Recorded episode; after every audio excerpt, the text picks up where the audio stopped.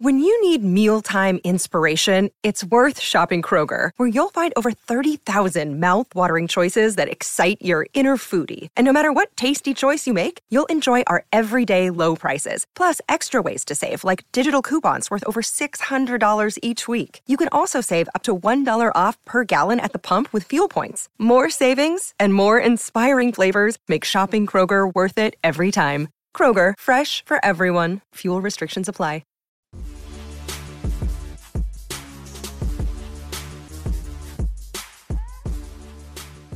What's going on, everyone? It's Taylor Kyles here for CLNS Media. ESPN's Jeremy Fowler recently reported that the Patriots are intrigued at the possibility of adding running back Dalvin Cook to their backfield. This move makes a lot of sense, as the Patriots lost Damien Harris to the Bills in free agency, had to cut free agent signing James Robinson due to health, and currently only have Pierre Strong and Kevin Harris as the projected backups to Rhamondre Stevenson. While Ty Montgomery is listed as a running back, he spent almost all of his time in OTAs and minicamp with the slot receivers, so his work as a running back this season is a bit up in the air.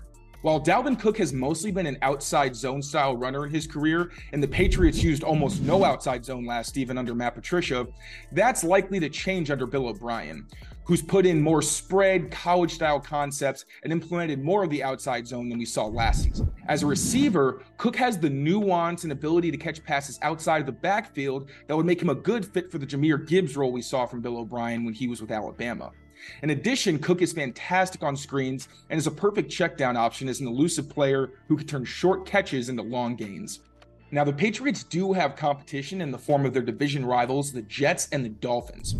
Running back Breece Hall, who was fantastic for the Jets last season as a rookie, suffered a torn ACL that derailed his Offensive Rookie of the Year campaign. The Jets likely won't want to rush him back, so it would make sense to bring in a veteran like Cook who could be relied on to take on the lion's share of carries.